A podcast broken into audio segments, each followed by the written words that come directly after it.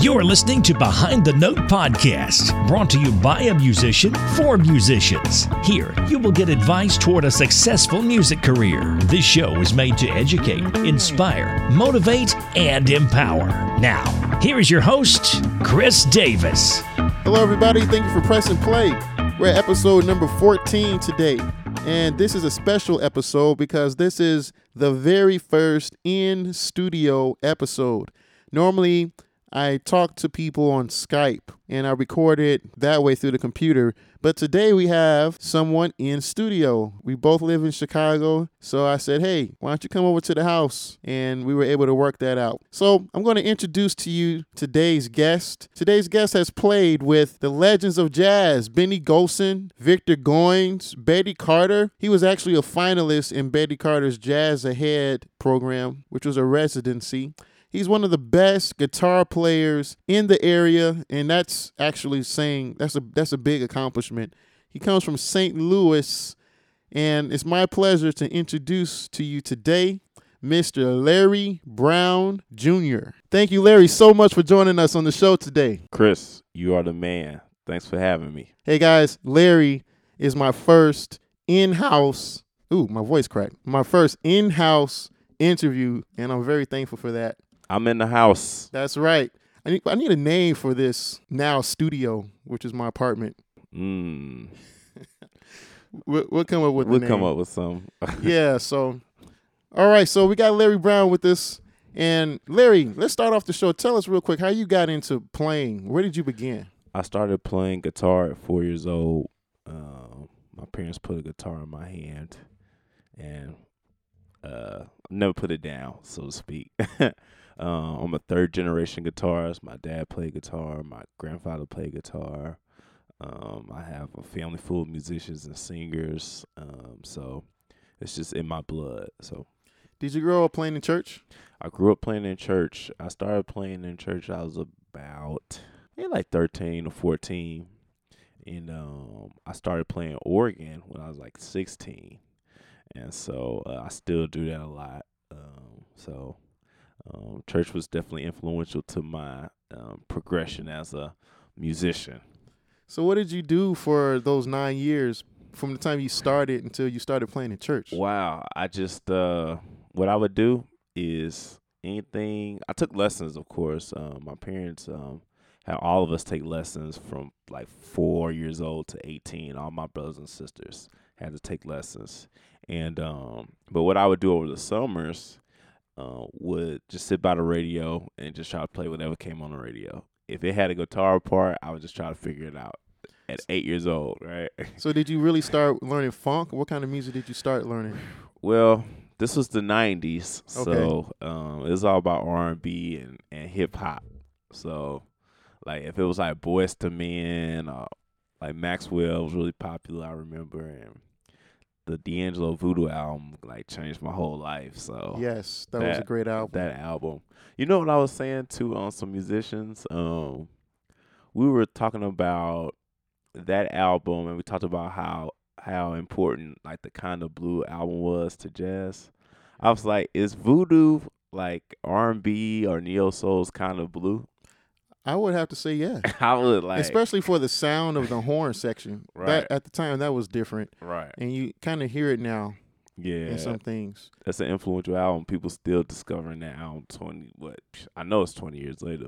Like, Yeah. So That's true. And speaking of horn sections, my favorite horn section right now is Mo Horns. oh yeah. And I got to get them on the show, Marvin. If you're listening, I got to get you on the show, man.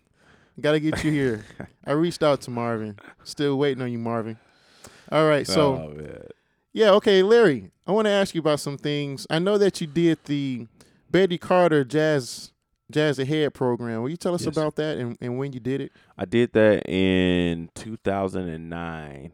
Um, the it was being directed by um, the late great um, Dr. Billy Taylor, and he, he along with Carmen Lundy, Curtis Fuller, uh, several others, Bernard Harper, uh, were a part of the staff who took in musicians from New York, Australia, California, um, Chicago, Kansas City. I think those were the areas that were represented that year as finalists. And just spent time with us, um, listened to us play, critiqued our compositions, um, gave us some tips about performing live, which is something that we all we all need as young musicians. And so it was just a great experience. Uh, when I always remember, we spent two weeks at the Kennedy Center performing, and the program is still going strong now under the leadership of Jason Moran. And um, there's a whole new crop of musicians that are coming up. So uh, it's a good thing for jazz, and so I, I'm just happy about its um, progression still. You got to work on your compositions, you say. Yes. That's really nice. What kind of things did you guys do in that area? We basically played our compositions for uh, we played them for Dr. Taylor and basically the staff. Were you doing some writing like on on the site while, while you were there? Did you bring something in that no, because it was uh it was a competition, so uh, they already had the music, and so that's how they picked out the finalists. I think there was like fifteen hundred, you know, compositions that they received, and I think there was thirty or so that was picked, and so um, our music uh, was critiqued even further um, once we got there. So it was really good. It was really good. They gave us some good pointers and uh, some compositional things that um, I didn't really discover, you know, coming up studying the music um, in in school, so to speak. So they definitely shed some light on some different things, and so it was very good. Before we started recording, I asked you a question. I'm about to ask you for the recording because I think people need to know. But tell us about the Black Church Music Piano Camp.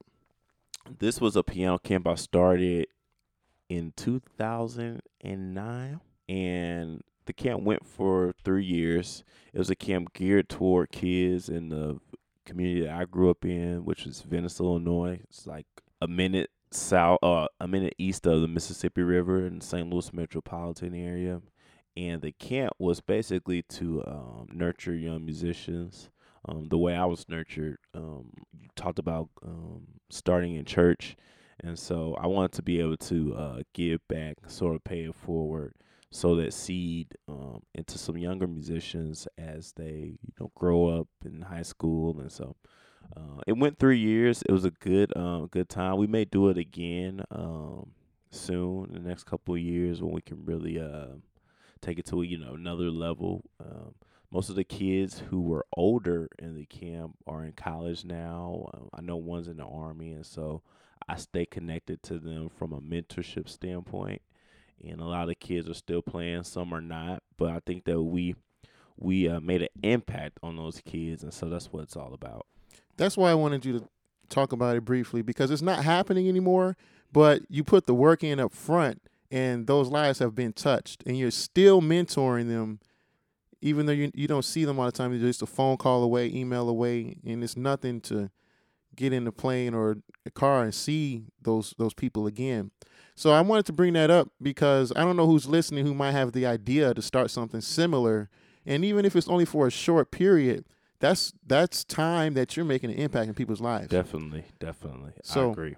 Thank you for doing that, and tell us about music for the heart also. Music for the Heart is a foundation um, that started out as an idea to bring awareness to heart disease. Um, most of us know that heart disease is killing a lot of, of people, primarily in the African American male community, with strokes and heart attacks. And so it's a way to sort of bring awareness to that. Um, and so what we what we do and what we like to do more of is to uh, bring in different artists to possibly go out into different communities, play their music, but also um, this be a platform to also give out information, tips, best practices uh, toward dieting and eating healthy, and what facts are about um, heart disease. I think there's probably not too many people um, who are in America who doesn't have a family member who is affected in some way by heart disease. So this is a this is a um, a global um, calling to um, save our people. Great, we need that. Yes. And thank you for using music to bring awareness. Yeah, to mu- that. music. Um, music is a power.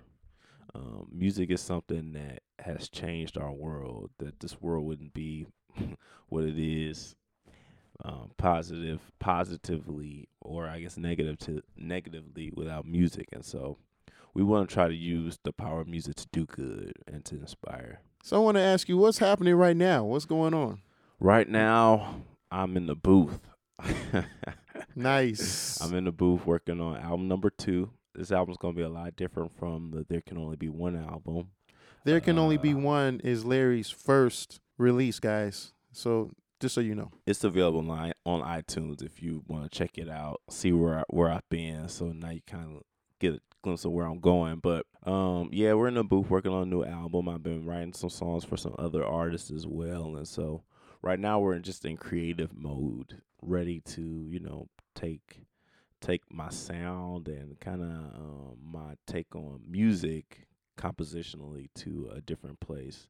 Uh, this next album's gonna be a lot different from the first one, so I hope I don't scare people, but uh, I think everybody will be able to enjoy this. Okay, can you tell us how it's going to be different, or is that a secret? Uh, hmm. It's a secret. Yeah, it's kind of a secret. Okay. Uh, it's it's kind of a secret, so to speak, but really just be um it it won't be your traditional jazz album. Okay. Um, I'm making this album. This album is for guitar players. It's for um it's for uh people. I call this the Love Doctor album. All right. right, we're gonna be doing some stuff that that um will definitely be relatable to people in different uh areas of life and love and relationships. So uh, it'll be a very interesting listen. So stay tuned. You mentioned that you're writing for some other artists. How does that come about? Um, it's just through relationships. Um, just kind of just being around, being present. Um, right now I'm working with a great artist here in Chicago. Her name is Meagan McNeal. Um, she is. I don't want to compare compare her to anybody, so I'll just say she's just an outstanding singer, vocalist.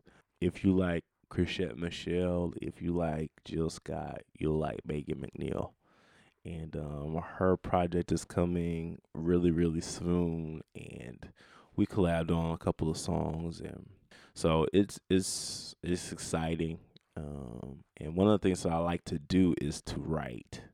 Um, i like to write uh, lyrics. I like to write for other people because so much stuff that i can say but it may not sound it may not be suitable for for kind of my story or it's not necessarily for me it may be for someone else I mean, that's everybody does that, right? Stevie Right. Wonder's been doing it for 50 years, so um, Right.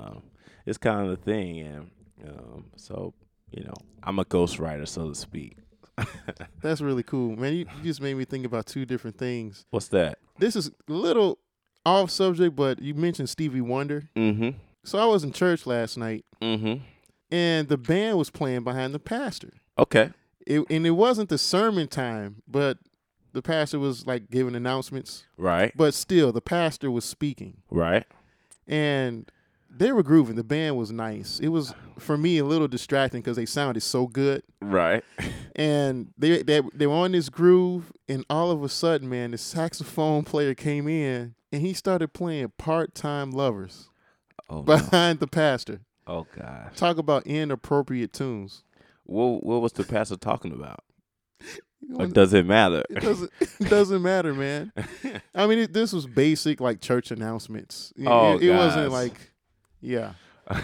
Anyway, that wow. what what what do you think about that? Man, I don't, I don't don't get me on soapbox, but I think um that's just a matter of teaching, training, and mentorship. And some things, I think the late great Maya Angelou said this best: when you when you know better, you do better, right? And so I won't necessarily fault them because they actually just may not know that that might not be appropriate in a in a sacred place, right? But you know, and that's a leadership thing, right? I I'm not really trying to play Stevie Wonder in church, even though it could work, right? But the other part about it is that it's so much great gospel music out here right now, right? So much. Everybody's doing wonderful things that you know there's so much stuff to choose from. Why why do we have to choose from that portion of of great music? So I guess that's kind of my take. So Yeah, that's a good, interest, interesting take. yeah. So I didn't mean to get off into that, but That's you, cool. You mentioned cool. Stevie Wonder, and it's fresh in my mind because it just happened last, last night. night. And uh, yeah, so you know, guys, music, playing music in uh, certain settings, uh, it it just needs to be a- appropriate. All right, that's all I'll say about that. I don't want to spend too much time on that. So, behind the note podcast is advice for a successful music career, and we wanted we want to educate, motivate, empower, and inspire. okay. So with with that in mind, um, do you right away does anything come to the front of your mind when I say advice for a successful music career based on your experiences? plan, plan, plan, and we get done with that plan, and after that's finished, plan. A lot of times we there's so much more we could have done if we would have just planned a little better and not been so hasty to oh I want to get this out. And I know some people I know some people have the lean startup mindset where just get it out and just Do me a favor, keep your your Yes. uh, right in front of the mic. Um, a lot of people are, um, you know, they feel like, you know, just get it out and hash it out however it happens. But I'm a big advocate, and I've learned through experience is is that when I plan, things come out a lot better. let me. In- I'm sorry. Let me interrupt you. Yeah, Just in case somebody doesn't know, the lean startup model, I think is Eric Ries. I Right. think, and uh, the concept is that you put out the least minimum, the minimum viable product. right, the with the with the concept being that you have something out there right, for people to use right, and then you build on it from there while you get input from your audience right, and then you, you make it better and then you create version 2.0 right, and right, sell version 2.0 and Right. build on that and repeat right. Exactly. That's All right. exactly it. okay so now we got that out there that's the lean startup model Right. Uh, and the other thing is is really being a student of the music business. Like there and not necessarily the music business, but being a student of business. You've got to study marketing. You got to study the best marketers, right? Who are the best marketers? Donald Trump is a master marketer, right? yes I know he's kind of you know on a on a uh, a grand scale, but he is an awesome marketer, right? Let's see who are some other ones. I believe uh, LeBron James is a great marketer. Johnny Manziel is a great marketer with the money sign he and all even stuff. played a, he hasn't, hasn't played, a game one yet. professional game yet He hasn't played a game yet, and everybody's talking about this guy, right?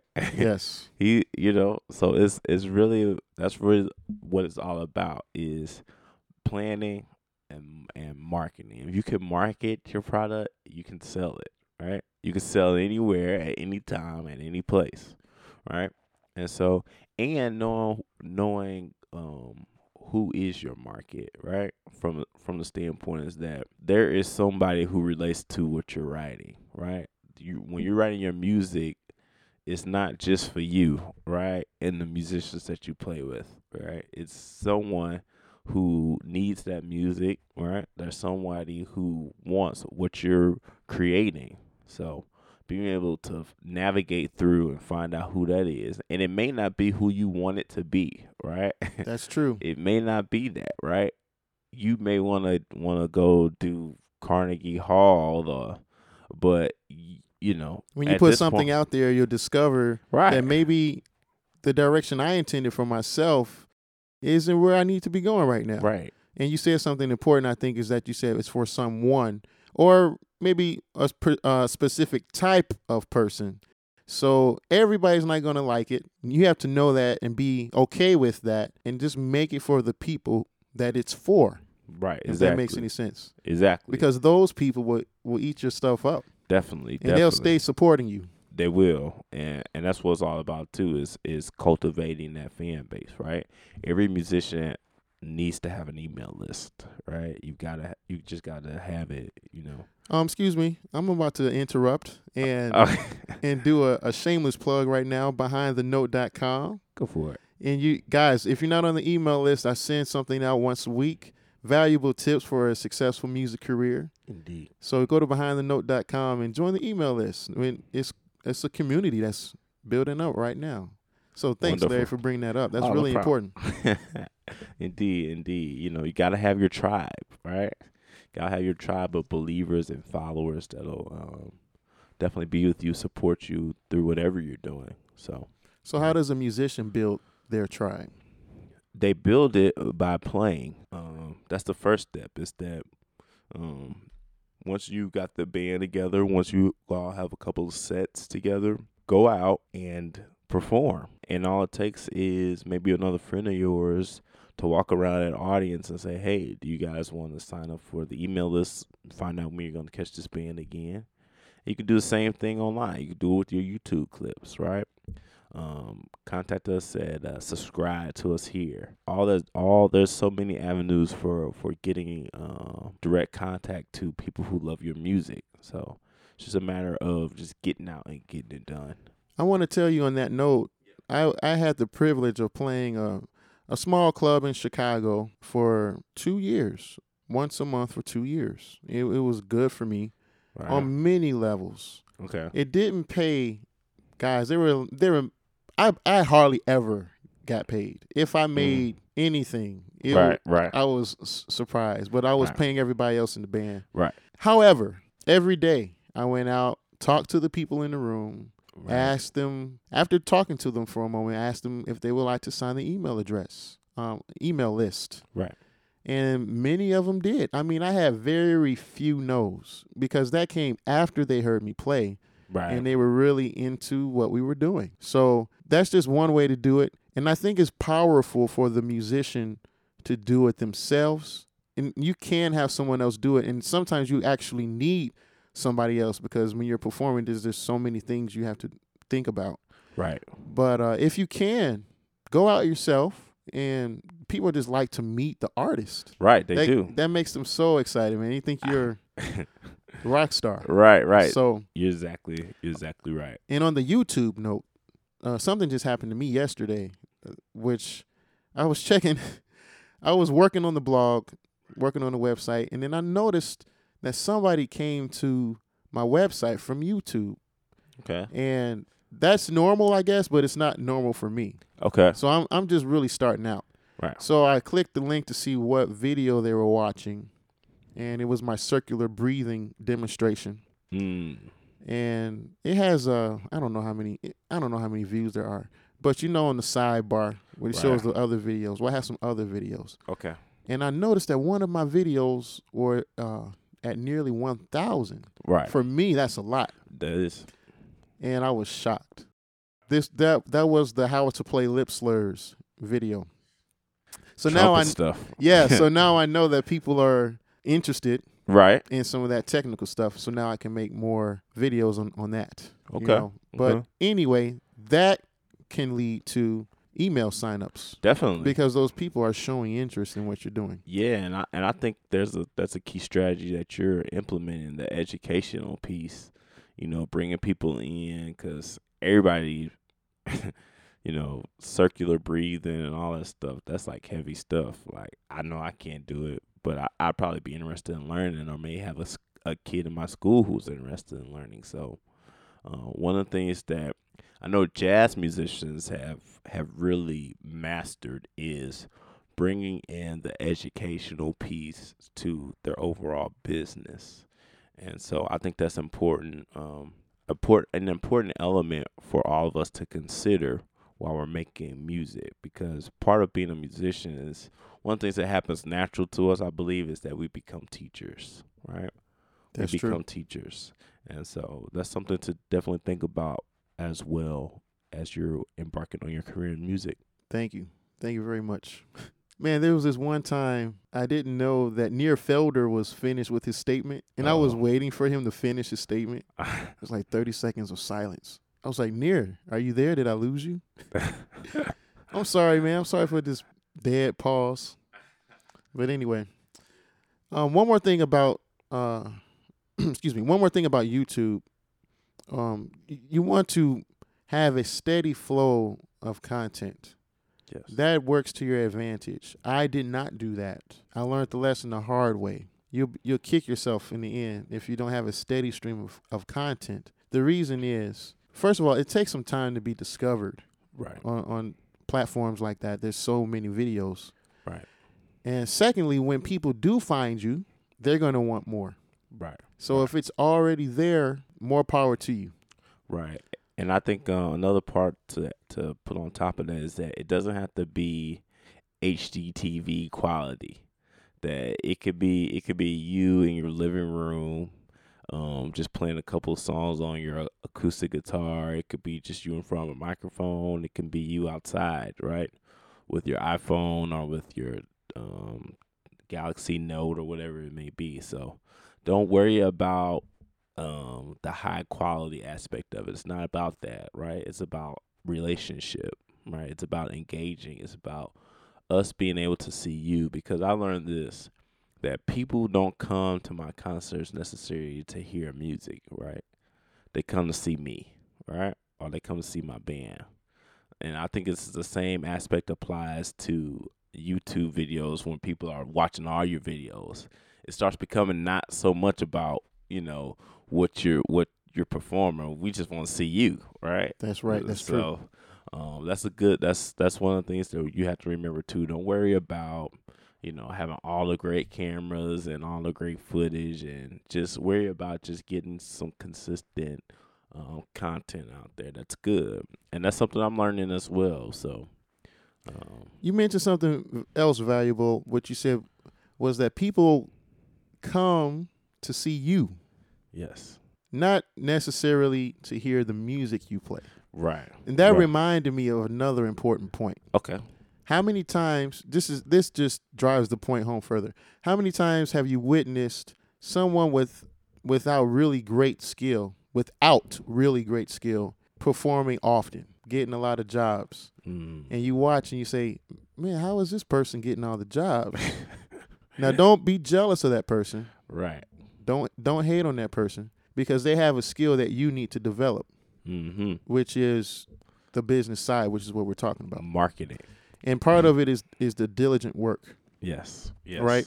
yes, and not being afraid of people telling you no, not right now, right? But but continuing to work in until you reach the plan that you wrote down. definitely, Correct. Definitely, So, definitely. um I want to kind of change gears slightly. I went to this concert Friday. Okay, who was it? Jon Faddis. Jon Faddis. well, get this, man. Marcus Roberts opened for Jon Faddis. well, so man, that concert was incredible. Um, Right, he, right. he- uh, Roberts, Marcus Roberts. Of course, Jason Marsalis plays bass, uh, drum set with him. But uh, Marcus Roberts had uh, these young. They're not kids; they're all adults, but early twenties Okay, uh, ensemble. okay, It was uh let me think about this. Four saxophone players, I think. One trombone player and two trumpet players. okay. And the ensemble was good. It was nice writing and everything. Mm. However, anyway, just wanted to set that up. But I went to see Faddis. It was Triumph of Trumpets. So it was Jon Faddis, Mm. Terrell Stafford, Terrell, and Sean Jones. And the hometown trumpet players included Marquise Hill, which was on the show, by the way, guys. You can go back and listen to Marquise Hill. That's my Hill. boy. That's my man. A Shout out to Keith. Yeah. and uh, Orbert Davis was the other hometown trumpet player who I intend to have on the show. I hope we can work that out, Orbert, if you're listening. But I got the advertisement in the mail weeks prior, and when I looked at that advertisement, a f- uh, few things happened. First of all, I was inspired and I was excited. This is why. Okay. Uh, some Marquise Hill and playing at Symphony Center, that's a big deal. Right. Number number two, playing with Jon Faddis is a big deal. I think Okay. if you if you have the privilege to do that, I think it's a big deal. But why is it a big deal? All right, we're gonna talk about that. But Marquise played with with those guys, and so did Orbert. Okay. And I'm looking at these guys who I'm I'm fairly close to both with both of them. And Orbert is a mentor of mine. And Marquise is in his 20s, and and Orbert is, uh, I th- I believe he's in his early 50s. Two different, totally two totally different paths meeting, and they they're doing what they want to do. both of them are doing what they want to do, and I really appreciate that. So you got Marquise. This is what I see from the outside perspective. Marquise is performing. He's he's um, always out on the road or local, but he's always performing four or five nights a week. He told us, Right. And he sounds great. CD one CD one CD released a year. He's on the street. Right. Three, I think. Right. Four is coming up, Right. and it works. So that's one approach. Definitely. Definitely. He's doing good things. He is. He is. I'm very proud of him. I'm glad glad um, that I know him. You know, he's probably one of the best guys you'll ever meet, Good person. Um, yeah, and uh, he has a plan. So. that's right. And then there's Orbert Davis. Totally different path. Mm-hmm. Another great guy. Yes. Really humble person. Yeah. I don't know if it's possible to meet anyone nicer. Right. Totally different path. Studio work early in his career, writing for a lot of jingles. Um, now he has the orchestra, which is incredible in my opinion. And he does. Uh, he has the in school program, Music Alive, through Chicago Jazz Philharmonic. It's great. Uh, I'm forgetting something, but oh, the radio show too. So he he's doing all of these different things. He's educating children, and then these guys meet on stage, and they both play incredible trumpet. So, I for me, the lesson was this was the lesson. I'm pretty long winded. Do the work. You if you work diligently, no matter what path you choose, you'll reach your goal and influence people. That is it. That's it. You you there there is no shortcut to greatness. There's no shortcut. you know, you just gotta you gotta you gotta put in the work. I was really excited just to see the two totally different approaches, totally different approaches, and the, and they're both doing well. And I, I believe Orbit's on a totally different level. That's- I've I've met me. Orbit. Um, I'm sorry, Orbert. Orbert. Sorry, I said Orbit. That happens all the time. Right, I know he gets tired of that too. Yeah. I met Orbert what maybe a couple of years ago in St. Louis. He's a nice guy. I'm I'm friends with uh I won't say his partner Mark Ingram, Mm-hmm. but um Orbit is a you're right. He's a got a very humble spirit to him, so he's a great guy. You have a mastermind. Is that true? Yes, Is that accurate? I heard you have a mastermind going on. that is true. It's What? it's, What? Well, I'm sorry. What is a mastermind? First of all, in this sense, Um, well, a mastermind is any group of people who you know share knowledge. Uh, meeting of the minds. Yeah, yeah. And so in our case, um, the name of it is Artist Nation Elite. Is it an iron sharpened iron type type of Yes, thing? Okay. It is. It is. Um, and what um Artist Nation Elite is is it is it's a mastermind group for like-minded um artists of all genres of all different parts of the music industry. So it could be musicians, um, producers. You know, we and we have people in our group that are from from Florida to Boston, not just you know Chicago or you know the Midwest, but um, the group is designed to just support each other with with information, with resources, um, with support, uh, whether it be you know uh, so many different ways I can't even even get into. Um, but that that was the design of it is really to create a community for musicians to grow and flourish together there's a saying that says all ships rise at high tide and so the the the permective the the the objective is to get all the sh- all the ships together right so when the tide comes we can all get there together because you can't make it in any industry by yourself right? That's true. is that you need a support system. You need you need mentorship. You need um, folks by your side, right? And you also need folks that you can lift up with you, right? And so this is what that community is all about. Um, there's people in there doing wonderful things from recording to composing to doing TV and film to all sorts of stuff. Um, and if anybody wants to um, learn more about it, you can um, tweet me at being underscore Larry underscore Brown underscore Jr. What's uh, that first thing you said? At what? At being Spell that. B E I N G. Being. Yeah, Okay. Yeah. Say it one more time. The whole handle. At being underscore Larry underscore Brown underscore Junior. Is Junior spelled out? Mm-mm, it's Jr. Okay, there you go. Yeah, and so um, it's a great thing. Um, we're we just launched this year, so we're in our fifth fifth month, so it's fair six months rather. So it's um new, and so we're still learning and developing, but uh, we are definitely uh, a growing group, and I'm just excited uh, to be a part of it. Good. I, I like the sound of that. I'm a part of a community myself where we help each other. Yes. And, and the group I'm a part of is a podcasting group because I'm serious about behind the note, guys. I'm trying to get good for you, seriously. For sure. For sure. Um, but what's what's one example of you- of you guys helping each other in the community? Well, one example may be I'm going on tour in Boston. Right?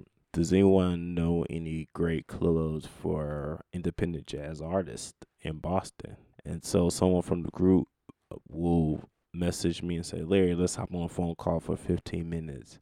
Um, I know a club, and I'll put you in contact with the owner. I'll talk to him first, and then I'll have you call, right? So that's resources, that's support, right? And and accountability, right? In order to get it done. So um, just stuff like that, or maybe you know, guys, I'm de- developing my website. How can I? What can I do to uh, make it more appealing? And some of the folks who are into web design for bands or for musicians can give their viewpoint. So it's all about just sharing your expertise. Thank you so much, Larry. Guess what? It's that time. It goes pretty fast, right? Yeah, man. We, I thought we were just getting started. I feel that way too, but I guess that means we just have to do it again.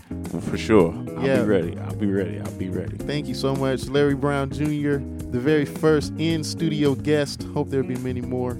We in the house. right on. Hey, thank you, Larry, for coming by. Thanks for having me, Chris. God bless you, and we'll see you next time. Thanks, man. Thanks for uh, putting yourself out there to do this great uh, podcast. I'm a fan of it and looking forward to hearing more great interviews. Thanks, Larry. Thanks, guys, for pressing play on today's episode. Real quick, I want to recap. The first lesson is that you will really want to plan your path out as much as possible. And then, of course, you got to take action. And number two, the point I was trying to make with the Orbit Davis and the Marquis Hill story, even if you don't know those two players, the point is that diligent work is rewarded. It almost doesn't matter which path you choose to take because, in the end, diligent work is rewarded. So, that's all for today's episode. Thank you for pressing play, and we'll catch you in the next one.